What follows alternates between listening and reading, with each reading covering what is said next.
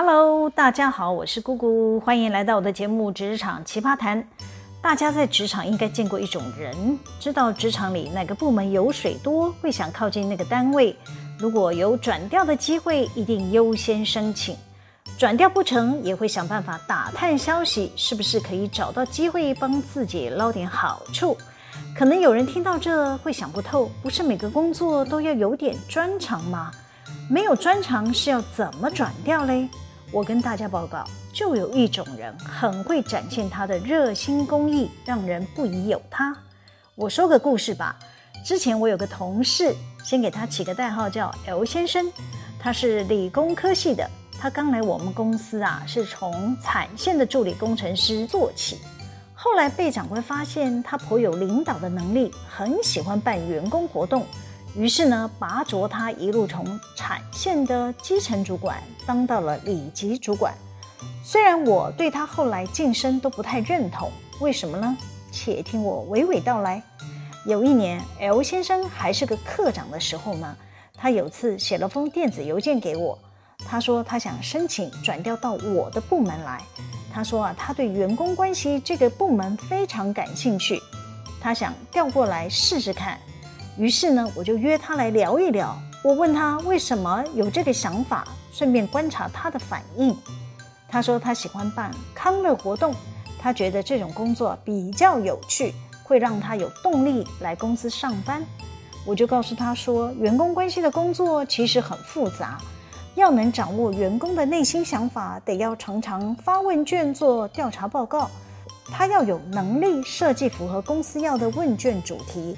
甚至得要锁定特定的族群进行访谈调查，比方说，我们想要留住关键的研发同仁，他就必须要去针对这一个族群设计访谈问卷，找出可以让研发同仁长期留任的因子，再来做提案报告，进行薪资福利的设计。我还告诉他，员工关系的工作得要常常做大内宣呐，负责宣传公司的政策。让所有的员工都清楚明白，甚至要能接受配合，定期出版内部的刊物，办康乐活动啊，只是其中的一小部分工作，总不能每天找大家聚在一起吃吃喝喝玩游戏，那可是会延误公司的重要任务。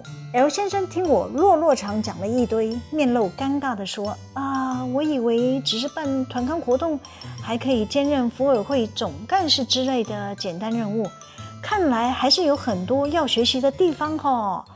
哎，我就回答他说：“你如果喜欢办团康，可以先去当福委会的委员呢，再去争取担任活动组的召集人。”我没有想到自己这一番话，竟然开启他长期霸着福委会的总干事的位置不放，掌控我们集团公司福委会的活动经费资源。这个部分呢，我先卖个关子，等一下再讲。我先说，L 先生呢，一直做着他不喜欢的产线主管的工作。自从我们公司有其他产品热销后呢，比较优秀的主管分别调往其他的产品线，L 先生呢就顺理成章晋升到了里级主管。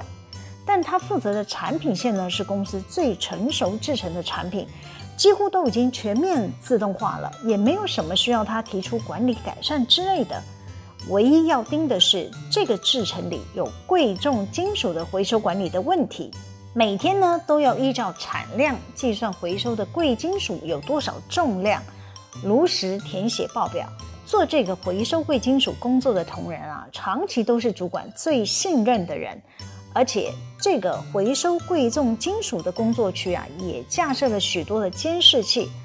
照理说，都涉及到滴水不漏的状况了，还是发生有人谋不彰的事情。事情是这样的：当有位高层警觉贵金属回收的数量有短少的时候，已经有一段时日了。这位高层啊，才开始派人卧底埋伏，调监视器监看，终于抓到那颗老鼠屎。虽然立即将当事人开除，也报警处理了，但那位窃取公司贵重金属的同仁，辩解自己是当天临时起意拿的，还没有成功带出场外就被公司发现了。他坚称过去从未有偷窃过，叭叭叭。当天我们开除窃取贵金属的同仁，还立即去报了警，但他并没有真正把赃物带出场外，很难定罪。之后，这位当事人从此人间蒸发，让我们无法继续追查是否有其他的共犯掩护，也不知道他前后是盗取了多少数量。总之，L 先生是那个生产部门的主管。却一副置身事外，与他无关，让大家不禁怀疑：L 先生难道也是共犯吗？但没有证据，谁也不敢胡乱指控，只能继续默默观察。没多久，公司内部传言 L 先生挨了福委会不少钱，我才开始注意到 L 先生竟然长期霸着公司福委会总干事的位置，坐了很久了。等我介入调查的时候，福委会的账目乱到不行，但也没有证据证明钱是进了 L 先生的口袋。举个例子来说吧，福委会办了很多梯次的国内旅游活动，也提出眷属的补助方案，比方说带一位眷属免钱，超过两位每一名补助一半的旅费，每个人最多领取福委会补助款是三名眷属。表面看起来福利设计得很好。大家趋之若鹜，报名参加。等到旅行社来向福委会申请费用的时候，是以总出团的人数开收据给福委会，账务处理是全额支付给旅行社的总费用，再冲掉员工个人缴的眷属费用，剩下的差额就是福委会实际要补助员工旅游的活动费用。这位 L 先生就找到漏洞了。因为福委会的财务窗口不会知道参加旅游活动的眷属是哪位员工的眷属，又哪位员工是带了两个眷属，又有哪位员工是带了五个眷属，还有哪位员工是完全没带眷属。关键是活动承办的福委就是 L 先生向员工收的钱，是不是都上缴给财务冲账了呢？我派人去清查的时候，明细账完全对不起来，请福委会总干事交出报名的初始资料吧，也是乱糟糟。奇妙的是，我们接手的执秘一个个离职，就给 L 先生有推卸责任的空间。他说执秘没有留存好记录，叭叭叭，最后保管钱的又不是他，叭叭叭。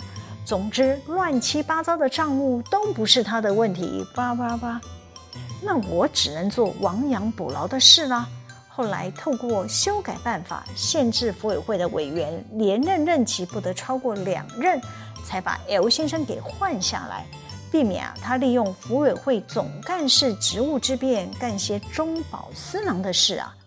其实公司内部都有传闻，L 先生一直有财务的问题。他不能借福委之便捞油水了，就跑去兼差当机场的接送司机。由于我们公司对里级主管的工时管理比较宽松，不会管这些主管几点进公司，每天只要做满八小时即可。L 先生又找到管理的漏洞，他早上会进来公司刷卡，然后将卡片交给他的好朋友，请好朋友下班的时候顺便帮他刷下班卡。当年我们公司是没有刷脸的机制啊，都以门禁卡或刷卡机代替员工的出勤记录。可能有人听到这会问：难道没有人发现他不在公司吗？当然有，他的主管啊事后跟我说，他有注意到 L 先生常常不在办公室，那这位主管就会跑去生产现场找他。要是没有看到人，就会打电话找 L 先生。没多久，L 先生就会出现了。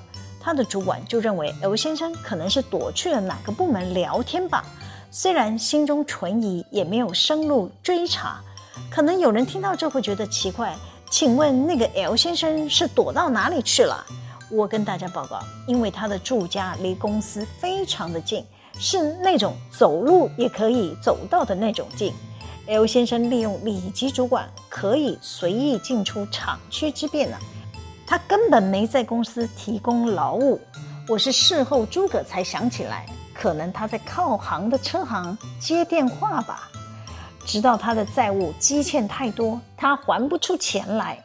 其中有一位债主是我们公司的另一位同事，那个债主同事啊，直接去法院提告，并请法院对 L 先生强制执行。L 先生知道自己积欠大笔债务的消息即将传回公司，就直接搞失踪了。这时，帮他代打卡的同事怕公司继续追查下去，会查到 L 先生根本没来公司上班，已经有十多天了，怎么还会有刷卡记录呢？要是调阅监视器比对，就会抓到是谁代替 L 先生刷卡。这个同事啊，只好赶紧跑来向我自首，坦诚帮 L 先生伪造出行记录，已经有一段很长的时间了。当然，更多 L 先生干的坏事也一个个爆了出来。我印象最深刻的是，有位现场的技术员跟他的高层主管求证说。每次公司要发奖金，L 先生都会跑去找他。他说，上面的老板实际是要发给 L 先生的，但因为他是里级主管，所以不方便挂在 L 先生的名下，会被人资取消，所以呢，改挂在这位技术同仁的身上，请这位技术同仁拿到奖金后呢，要领出现金还给 L 先生。这位技术员呢、啊，完全没有在怀疑 L 先生。毕竟 L 先生是他的主管嘛，他只能乖乖配合啊。谁会料到 L 先生连基层同仁的奖金他也不肯放过啊？这位高层的主管非常的吃惊，立即召集他的下属声明说：公司不会做这种事，谁该领的钱都是直接汇入员工的账户，没有挂名的事。这一查，受害者还不止一个人。大家对 L 先生为了要拿到钱，修康修胖的功力还真是无人能出其右啊！事后啊，我们还得发出公告，严禁部门主管假借帮下属发奖金之名，实际是入了自己的荷包。只要有人检举啊，一律革职。本来以为 L 先生躲在不出面，他跟公司的聘雇关系理当依照劳基法规定自动终止了。谁会料到几年过去，他还能搞事，发个回马枪，把我们整到人仰马翻。就有天啊，我们突然收到劳工局寄来的劳资争议调解通知书啊，竟然是 L 先生跑去告发我们。他说啊，他最后在职的那个月啊，雇主并没有按时给付工资。